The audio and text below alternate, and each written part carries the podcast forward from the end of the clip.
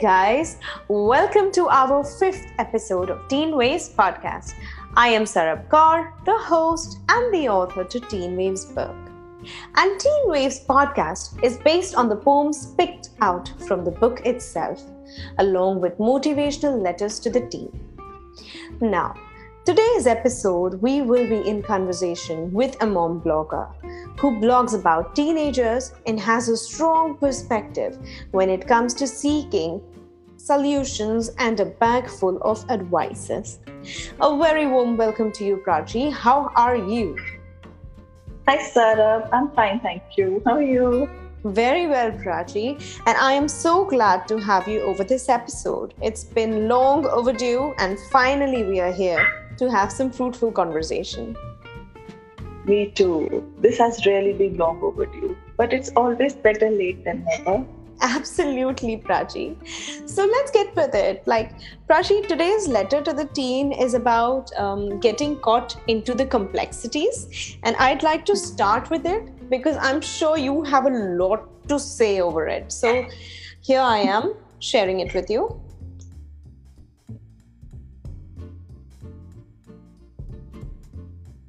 Letter to the teen. We get caught into the complexities. We don't realize what is missed while in search of something else. How we lose the simplistic life of nature, human nature. Tendencies of being pulled towards everything ultra-modern. We learn to live amongst gadgets and become a pro at it. We forget to cherish simple moments, or even if we do, we start to record it, capture it. Did we exist in it to enjoy it, or just enjoyed viewing it in an album that isn't even physically put together anymore? Or to view it in the future, assuming we lived an enjoyable moment? Did you even live it, enjoy it? And that leads me to ask, is there beauty in releasing or disconnecting, or perhaps lying in peace and breathing?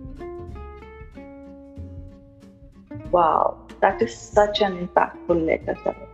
And the last two lines about releasing and disconnecting, finding peace, are so beautiful. Thank you so much, love. It is, it is about how easily today social media has replaced the actual simple life of nature and moments. And let's just talk about it. What do you think about teenagers revolving around social media just to pretend to live it? Yeah, everyone is so keen on putting everything on social media these days. Teens are actually missing the real living. To capture that perfect shot, they are unable to accept the imperfections. In our time, I remember cameras weren't so common. So I remember every celebration properly. I have the memories in my mind. Now, what is happening is, to save everything, they're missing on the reality. They're busy taking the pictures, deleting extra pictures from their phones and all. So that is one problem. Another thing that I've noticed is that they always have headphones or earphones. So they're missing the sound of the real life around them. Talking to people is not happening these days now. So these gadgets distancing people from each other.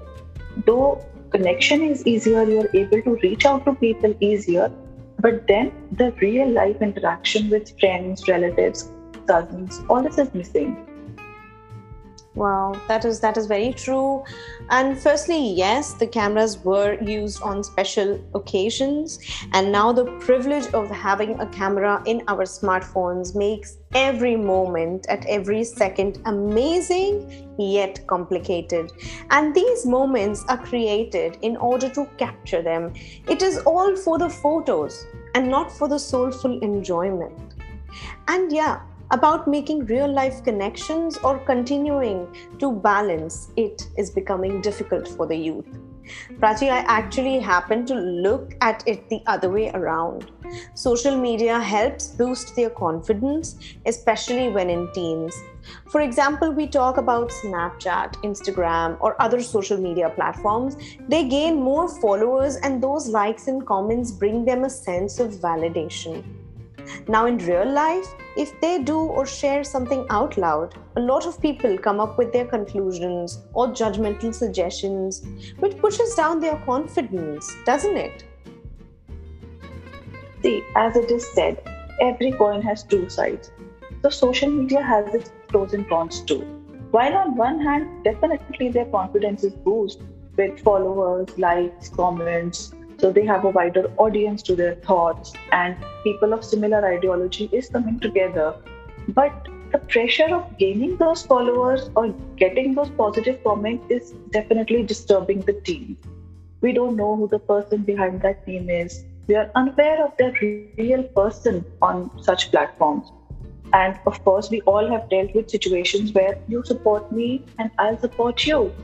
So to get a bigger crowd, sometimes it is not so useful also. I, I think this definitely has a negative impact on the mental health of this generation. Secondly, as you said, judgments in real life lowers their confidence. Judgments are, you know, they, they cannot be prevented on social platforms as well. Criticism, negative comments, this will be there everywhere. But this generation has learned the way to ignore them or get least affected by these incidents, I feel. Wow, Prachi, that is a brilliant perspective. And yes, I totally agree with you on how it cannot be prevented, irrespective of social media or real life. And the only way one can move further is with the help of certain affirmations or motivational talks. So here, Prachi, I would insist, how would you like to share those three affirmations with our teenagers in terms of how not to get caught into the commentaries? Yes, affirmations are indeed very helpful. So the first affirmation that I would like to share is, I will not compare myself to strangers on the internet. The second reminder that we need is, I have the power to create change. And the third one, which everyone, each one of us must remind ourselves, I love myself for who I am. Great, great, and such wise words, which we all require to chant day in and out. Our mind and soul need to hear these in order to cope with negativity. And how beautifully and aptly have you put it up. Thank you so much for your insightful thoughts, Prachi. Thank you, Sarab. These have really helped me grow actually and balance my emotions.